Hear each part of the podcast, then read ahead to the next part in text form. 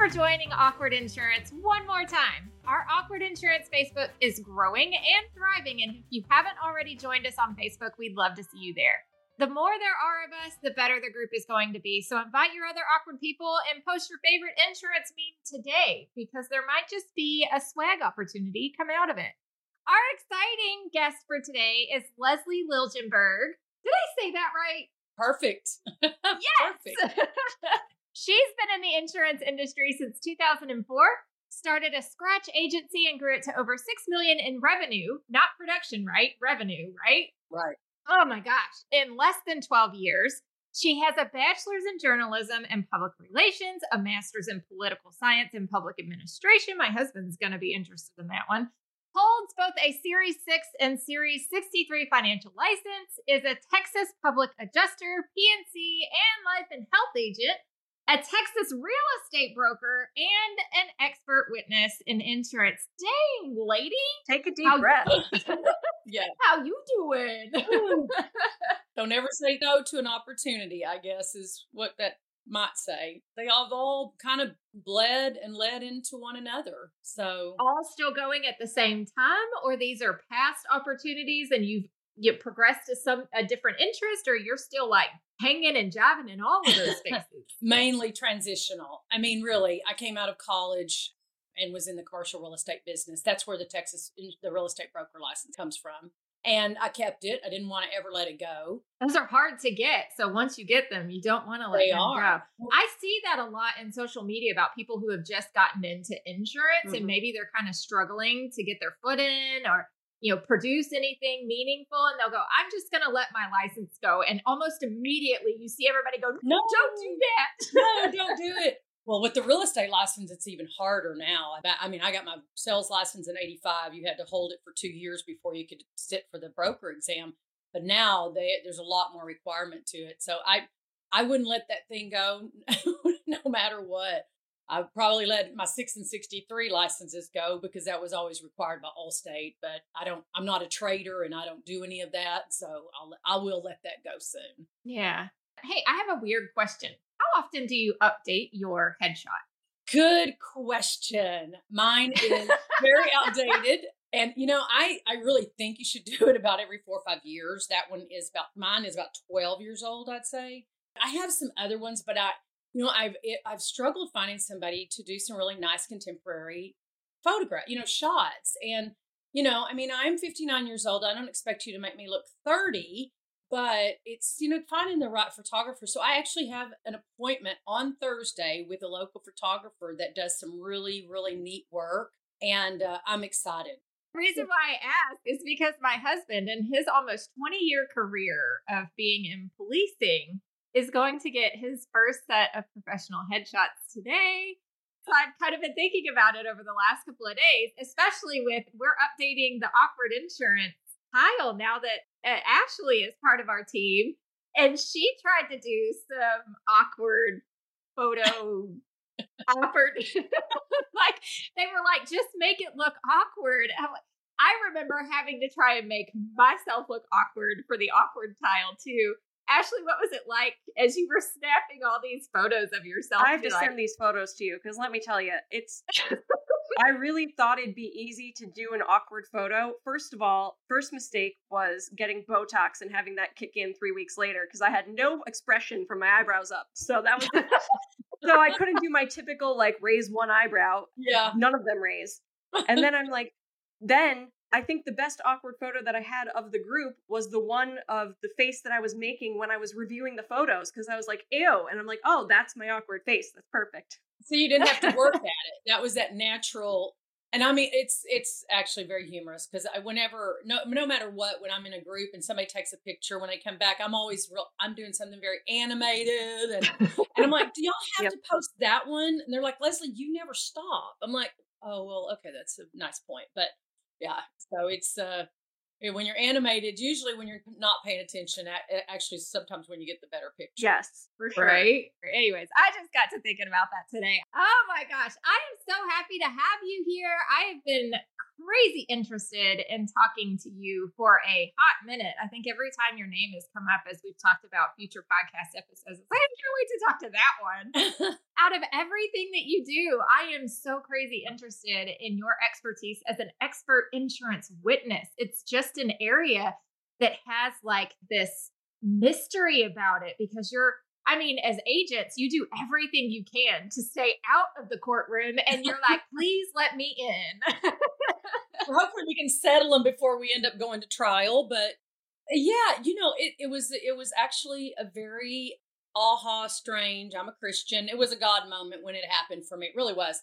I had my agency still, and we were to dinner. We were at dinner with some very good friends, old friends, but one of our very good friends' brother came along and he joined us and we started talking and he was an expert witness in insurance and i i just gravitated toward it. I was like you're doing what? So i started taking classes through of course through SEAK if you've never heard of it s-e-a-k took class through SEAK just started working on my education understand getting a little bit better handle on the legal uh, world. And so I was still was I was trying to sell my agency still, probably 2019, 2020. Didn't work out, but I um, had really already started a lot of my education and getting designations, my CIC, and then through through I know through IRMI, I have my MLIS, almost sounds like real estate, and then my CRIS, and then some you know the public adjusting thing kind of came along as a friends were wanting me to help them on a project, so I said, well, let me get my license. I don't feel comfortable giving advice without having some, a little bit more substantial education. You're like, yo, I'll help you, but I got to get my license first. Just hang on a minute. yeah. Well, it was it was uh, I was going to do some work with them, but quite honestly, my expert witnessing and my consulting was just getting so busy that I really step, stepped aside from that and and doing my doing my expert witnessing full time. So it, it's an interesting world. It, it's a huge change for what, from what I was doing, obviously. I love that. So that's how you got started into it. You said you did the the SEAK courses. What were those courses like? Like what that was geared towards expert witnessing? Yeah, well, they have several different platforms or, or formats that's that one of them is basically starting your practice, how, the best ways, what all you need to get set up, how you need to get set up. And then they do a course on report writing, which is very important because uh, many people do not understand how to go in and write the reports and what and and all every time you deal with a different attorney they all want them to look a little differently anyway so you have to learn how to adapt and change to that. And then they they have a class called it's about it's a legal terms class and they offered it but covid kind of killed it and I'm I'm waiting for them to come back with that one because it has a lot to do with the legal stru- the legal structure, and that's something that I still work at trying to understand. You know, the courts and the district courts and the U.S. courts. So that's that's I think that's one of the biggest areas uh, that I had to learn was really you know all the terminology and what it meant and discovery and that type of thing. So, but it's it's it's a, it's an extremely interesting part of the industry. So I'm like I'm like nerding out here because first of all, I love like true crime stuff. I love Law and Order SVU. Like this is this is right up my alley. So and I mean obviously I've heard of people having to go and be an expert witness. Um I believe actually my boss did that for something over in the courthouse or maybe one of our agents did something along those lines.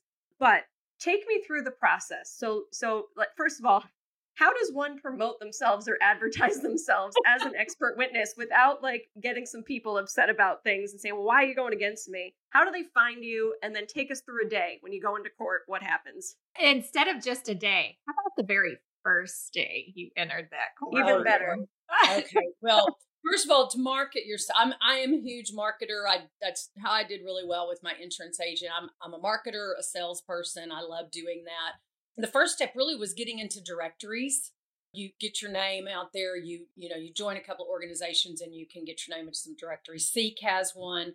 I was a member of an uh, organization called forensic expert witness association. There's just some things like that. So that and then you know for me i i started calling on attorneys offices. I would you know wrap up i've taken you know the old tubes and put my cv in there and my business card and locally i just i go and i drop them off I'm probably a little unorthodox when it comes to that because many, many people are they more look at the like, oh, it's it's this different world and attorneys and you don't market. Well, you've got to market. I mean, it just you can't nobody's just gonna pick up, you know, the phone and call you or, you know, throw a dart at the at the board and pick you. But how I really did get started first was I I'm I do some work for a company called Robert Hughes and Associates, and they're basically an expert witness brokerage house.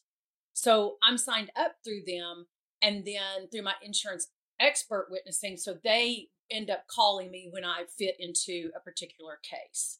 So, how does my day start? It can be a million different things. I may start my morning doing some marketing, touching base with the attorneys that I'm working with, just to see if they need anything from me. So, like today, I have a report due. So, I will, after we get off this podcast, I'll get back on my report uh, there are days where I spend an entire day reading depositions. I mean, from eight o'clock in the morning till five, six o'clock at night, to where you know I wear reading glasses to where my eyes hurt. I just read read so many depositions and reports, and uh, I mean, and that's you mentioned you love the crime shows and everything. I mean, there's no murders or anything of what I do, but but it's a I always explain it's like unfolding a mystery. It's for me that's the that I enjoy that. And so as I as I, you know, get to look to see what the complaint was, then I take it to being able to hopefully read the depositions that have been taken. And so it sort of unfolds for me in front of me. And then and then why the depositions are so fun, I guess that's kind of a nerdy thing to say about depositions, but why they're so fun is because while reading them, you start to see the contradictions or the where they come together and they say, okay, that person said the same thing happened to them. And so you find the consistencies or you find the disruption. And that's a lot of fun. For me, that's very interesting because I go, okay, hold on a second, you know, and I can go back and and piece it together. Um, and from there, I, I'm hopefully really helping my, you know, the attorney that's engaged me. I mean, we we're always we're always unbiased. I mean, you can't, you know, there is no bias. You you really that's your main job as an expert witness is to be unbiased. You're, not picking sides. You're just trying to dissect all that information and and help the attorney. And there are times where you, as an expert witness, have to just be honest. The attorney wants you to be honest and to come back and say, you know, I'm really nervous for you here. I don't think you have a case. And I think that's the the most important thing for an expert witness is to be able to be honest and to not be so hungry that you that you figure a way out to make it work but there are there are times where you find I mean most every time you find something and there's always two sides to every story and you look at both sides and that's how you weigh it out. So that's what I spend most of my days doing is weighing out the evidence and weighing out the, the testimonies and see what see see where it's falling. Well, two comments on that. First of all, you said, "Oh, that sounds like a nerdy thing to say." You're talking to two people who enjoy reading policy contracts and language and get excited when they find something, so that's uh-huh. definitely not nerdy. And second of all, the the unbiased comment, like that always fascinates me because I'm thinking about going back to the the Law and Order SVU when something bad happens. I feel like in the media now with social media and the, and the internet and all of that, it's probably so hard to find somebody that knows nothing about the scenario. But what I love about insurance is probably no one ever knows anything about that scenario, so it's probably very easy to find a jury to have unbiased opinions for that stuff.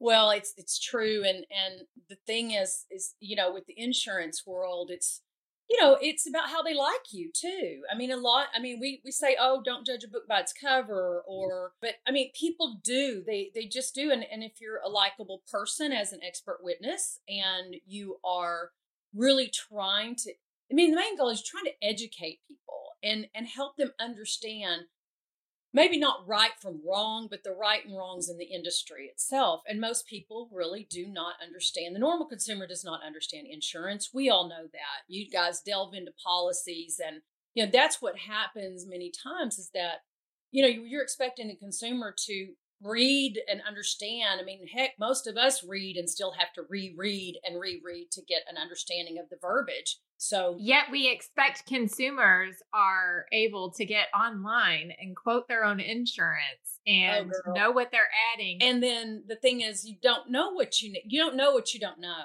I mean, you know that, and that's we used to use that term in the agency all the time. But we would, you know, that was really important because you know, I'd say to my my staff and my licensed my licensed sales staff is you know they don't they don't know what they don't know. You know you've got to ask the questions. And so i am you know, i don't quite know where i'm going to go with this but it's becoming very important for me. I've always tried to help educate through my writing. And i do i do write for a couple of the the carriers uh, magazines. And but it's really important for me when i do that is you know i don't want to sound like it's you know all fatality and terrible and everything like that but you've got as an agent you've got to pay, take responsibility of asking the questions and people are afraid to step on toes or to upset that customer. It, it's just so important to ask the right questions because uh, i mean right now we're seeing a huge problem with rcv with replacement cost values and i'm sure you guys are seeing it but i am seeing it more and more and and i'm sorry but the people that are on the end of the stick to get in trouble is the agent because the carrier really doesn't have any duty to make sure that that replacement cost value is there. And it's with those unilateral contracts it's just so important to for the agent to be able to um, educate and ask the questions. But it goes back to what you what you were just saying is that this thing about them being able to get a policy online I, I don't even get me I, it's going to probably keep me in business for years as an expert witness. Well, let's go ahead and do a disclaimer. You mentioned you're seeing an issue with RCV, just in case an agent just perked up and was like, What's the issue? What's the issue? Well, the biggest issue we're seeing right now is let's say you went in and put a policy in place five years ago, pre COVID. Well, they're using the MSB, the Marshall Swift uh, system, great system, not a problem. But some of it hasn't caught up with this COVID situation, with this uh, our supply and demand, the inflation, uh, our, yeah, our labor demands, uh, all of our construction costs. We're seeing building code standards change within cities constantly, and and they're not the policies aren't keeping up, and and, and it's it's really, I mean, it's not any fault of anybody, but as the agent, you know, what do we always try to do? You know, the customer says, "Oh, my house isn't going to cost that much to rebuild it." It will cost that much to rebuild it, and so getting a customer to the, listening to helping that customer to understand it's going to cost more right now but also to help them understand that if we raise this premium just a, I mean sorry the dwelling amount just a little it's not going to make that big of a difference in their premium. So that replacement cost value is behind in many cases. Not all carriers but in a, in a lot of in, with a lot of carriers it's just it's not it hasn't caught up and they haven't changed the value the calculations to keep up so it could be some of these older policies. They're not keeping up with the square footage amount that they need. So it's just important to go through reviews. A lot of people don't want to do that, but in the most case, if you'll just offer it, if the agent will just offer it, majority of the time the consumer doesn't want to do it, but you've got the documentation to back you up. There you go. Absolutely. What's really interesting is that consumers are saying, well, I thought I had full replacement. It didn't matter. Oh my gosh. Yes, and that's no, there's a dwelling amount on that policy for a reason. There's a content amount on that policy for that reason. And that's all you're going to get. And a lot of the kickback is, well, but wait a second. I, I thought you were going to replace everything. Yeah. And what could be confusing, like you talk about educating your clients, is that in our agency, we did represent a company that when you hit and you qualified with them, they they had 100% guaranteed replacement costs. Right. Obviously, in the event that something happened, they would pay that out, but they'd come back to the agent and say, "Where'd you mess up? Why were you $300,000 off?" So obviously, we did our due diligence to not be off, but it was a nice reassuring thing. Let's say that person decides, "I'm going to go over here to the other agency and get a new policy." they might assume they have 100% replacement cost, but you don't know. So it's so important to say, listen, this is what you had and this is what you have now. You're happy with it, but just so you know, you don't have guaranteed replacement costs like you previously had. It's just, it's so important. So many little things that we could be doing differently that would save us a lot of headaches.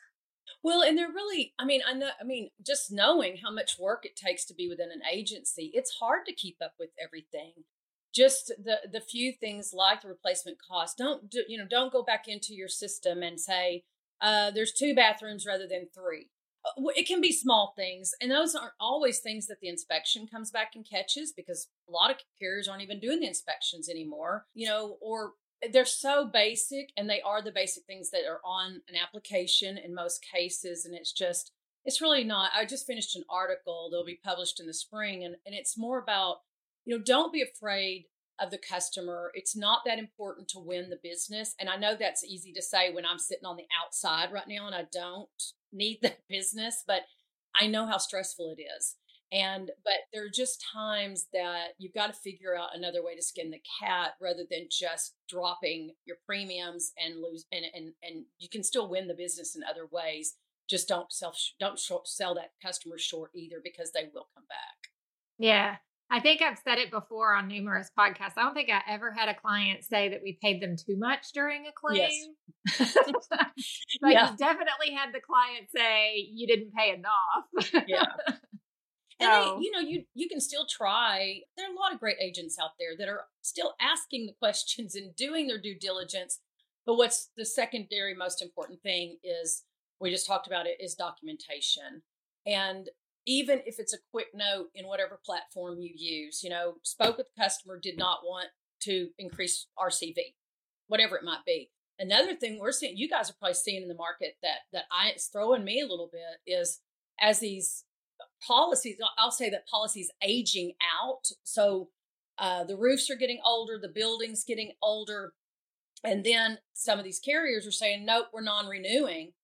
And it's so important when the agent is, okay, I know I'm non renewing, and they go out and search for another market, is to make sure that they know what that old policy looked like to what they can now get for the customer because of that policy aging out. And then helping the customer understand the differences. Mm-hmm. Right. I mean, yeah, beyond the deck page. No, you got to go beyond the deck page. You've got to really dive into the policy yes. language and understand the differences between the definitions and what your client might be exposed to. The business definition, for example, on the homeowner's policy can vary so widely between different carriers.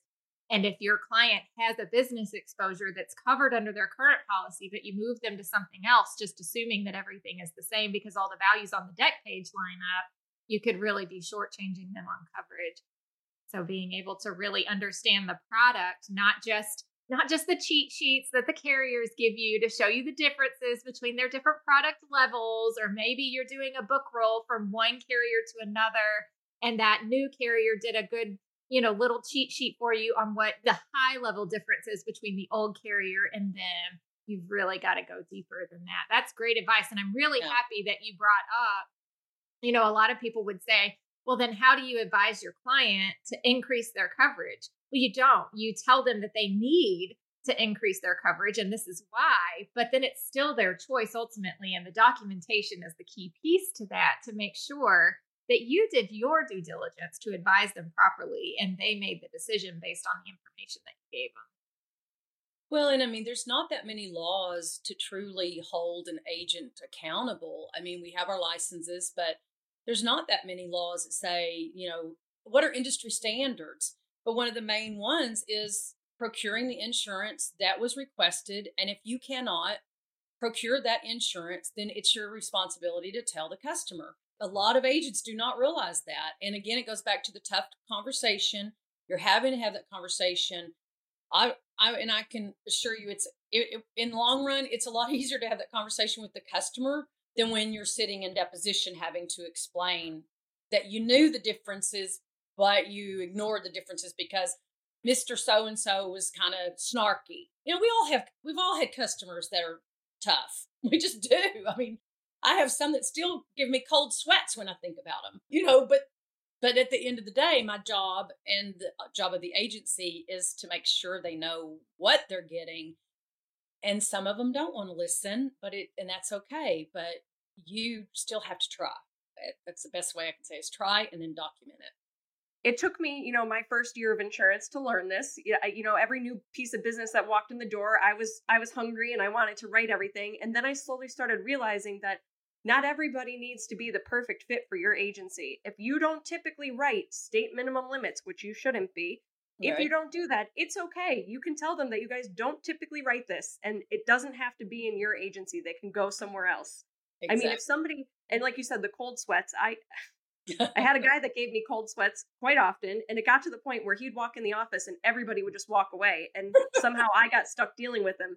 Ended up being really great guy, but at one point I had to sit down with him and say, "Listen, if you think you can get better insurance education, better service than texting me in the morning saying you're buying a new property and I'm going to have it insured for you, then please, by all means, go somewhere else. I'm not stopping you."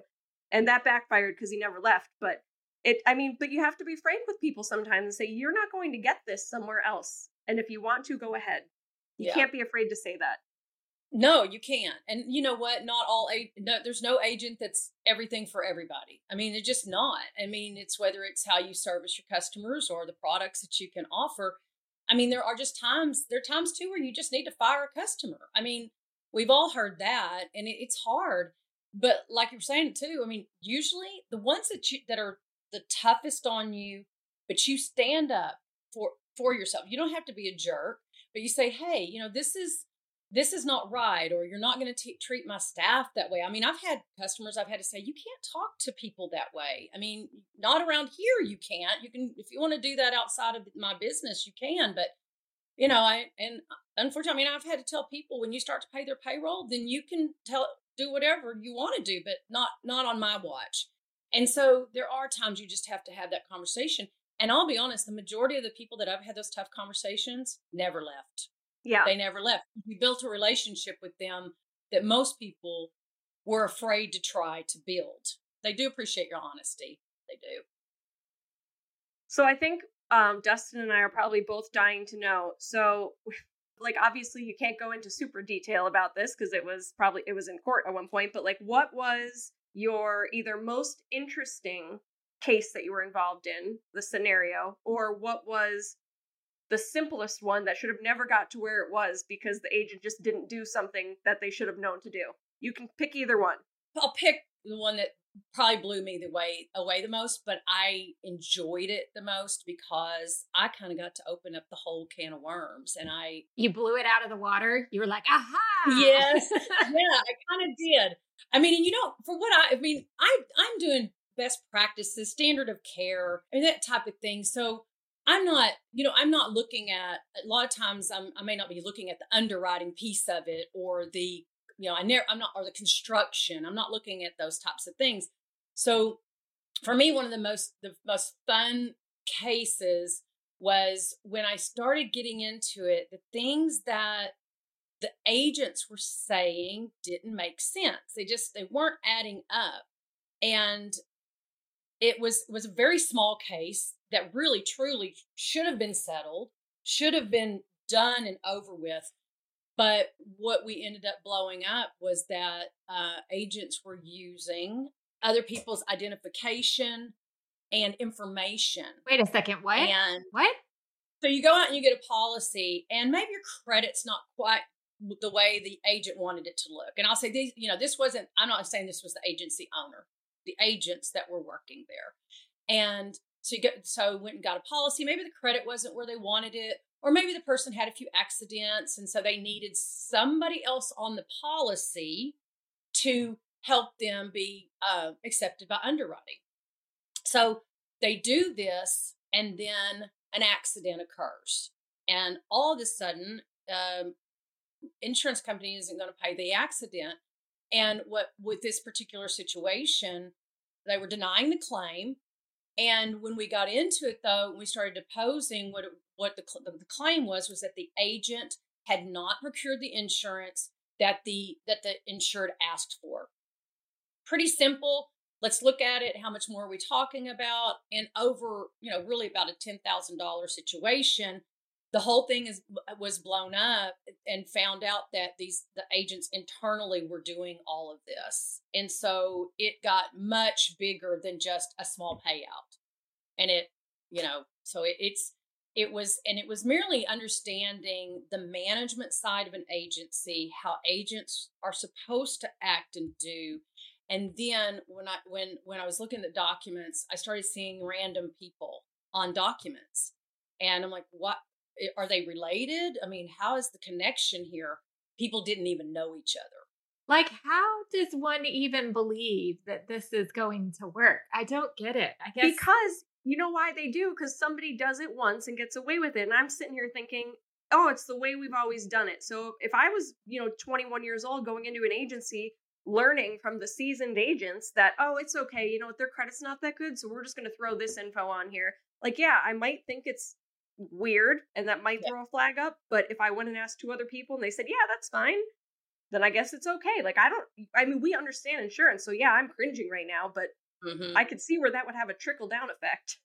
Well, I mean, they're not they're not necessary, but the biggest problem is there's a duty to supervise, and a lot of times they're not being supervised, and so you know, as an agency owner, I mean, people you're doing a lot of different things, but I think a lot of it is just holding somebody that's holding everybody accountable, just taking a look and making sure you don't have to do that every single day, but but it's important to go through through your files. I mean, I we used to call you know they'd be our customer files, and we would get together once a week and we'd go through those. Who's who's working on what, and it took time. But at the same time, I could do a spot check inside those file folders. So I could say, you know, what is who are these two people? And you didn't have to look through every single policy, but if someone was if one of the agents was doing something in a pattern, they had a pattern going on, They're gonna, yeah. then you could catch it. And that's what a lot of it, that's where a lot of it happens. And, um, you know, so that was, that was, that was been a, a fun one for me. Um, and you, it makes a great point too. When people are hungry and they get pushed into a corner to produce a certain amount of, um, you know, a certain amount of insurance or they, they've got to produce. Pressure, yeah they get very nervous and and people that are in desperate situations do desperate things and as the agency owner or within within your own organization you've got to say you know again not everybody's for us. And sometimes we have to step back so that we don't um, mess it up and really do something just out of well greed's a good word but i don't really consider it that. I just really feel like there's a lot of pressure on the on the um, producers to produce these days.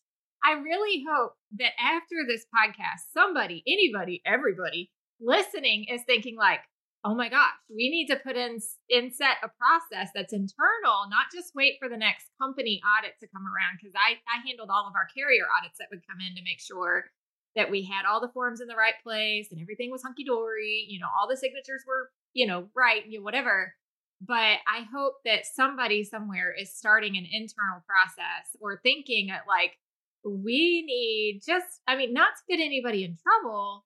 We just got to make sure that everybody's kind of on the same page, doing things the right way, checking in with our folks and where they're at. You know, that to because you don't want to find out that somebody's doing something like this during a deposition. Exactly. You don't want to be in a courtroom with Lezlee on the stand because you're going down. yeah. Well, it, you know, it's it's usually you know, in all in all honesty, I mean, even with COVID, and since I started, um, most most things are settled before they get into that trial setting. You know, everybody's been deposed. There's those types of things. So it it's um, but but it goes. It's what you're saying is that just processes and procedures mm. are really not that difficult. But if you have them, also have it in writing. Mm-hmm. Have something where if you ever did get in trouble and somebody, you know, I had people, you know, file E and the greatest thing and the best feeling is the whole in the whole world is go, oh dear Lord, please, I hope somebody put this in the system. And you go back in and it is time stamped every single conversation. Oh my gosh, yeah. And you're able to go then and say, okay, here's where I here's where we advised, and here are my processes and my procedures that every staff person is supposed to go through and do and abide by those. Will they do it? Maybe not, probably not. But at the same time, you have it as a business owner and an agency in writing in your personnel files and when you get in trouble that's you you bring it out we still did a lot of old uh, timey things you know we i mean i i still I, we started to get everything digital and doing the application right online but i hated that because i always knew that if i had that paperwork that was proof that I somebody had written it out and everyone was following the same processes. And and we've moved away from that because of digital world, I know. But I you know, a lot of times when you go back to try to pull these these archives out of these these systems that the carriers are providing, it's very difficult to get that information back out to protect yourself. So it's just really following, having an employee handbook. Yeah. I mean, yep. I mean, I am astonished at how many agents that I interact with as they're my friends. I mean, I'm still amazed at how many people do not have those policies and procedures in place in writing and also employee handbooks. And uh, we're in a litigious world. You you know you need to do it. It's just important. And it's and it's so it's it's overwhelming. I think for people to conceptualize because they're like, man, I have to write this whole handbook. No, there's templates out there. Reach right. out to Dustin and I. We can help you at least get you something on the books. And I mean, I have to tell you, Lezlee, I, I know you can't tell because of my Botox, but I've been shaking my head and my eyes would have been raised the entire time we've been talking because I feel like a bobblehead because I'm like, yes, yes, all of that. I mean, this has definitely been such a pleasure pleasure to chat with you today and I've got like a million things running through my brain. So I'm sure I'll be connecting with you and reaching out at some point soon. Absolutely. This has been so interesting. I mean, this is I this may be one of my top favorite ones that we've done so far. So, I mean, like, because I could go on for another hour probably asking you a million questions. Me too. But we won't do that to our listeners. We'll probably just have to have you back a second time. Because it's really interesting. So thank you so much for joining us yeah, today. Absolutely. And hopefully by now somebody's put be an insurance expert witness on their to-do list for their career path. So yeah, well, there's there's lots of opportunities out there I'm always trying to find somebody that's really good in underwriting. I'm always trying to find an expert to bring in. Um, and construction people, farm and ranch. If farm and ranch is very, it's it grows and grows. So there's a lot of opportunity, and I'm happy to help somebody out answer any questions to help someone learn next steps. Awesome. Well, thank you so much, and everybody that's listening. Hopefully, you got as much as we did out of this, I'm taking notes and I'm not even in an agency anymore. So until next time, everybody, we will see you later. Toodles. Toodles. Thanks for hanging out and listening to another Awkward Insurance Conversation. If you haven't already, be sure to join the Awkward Insurance Facebook community. We have an amazing group of people on there. And for more episodes, head over to the National Alliance website at scic.com. Now go forth and be awkward. Toodles. Mm, that's awkward.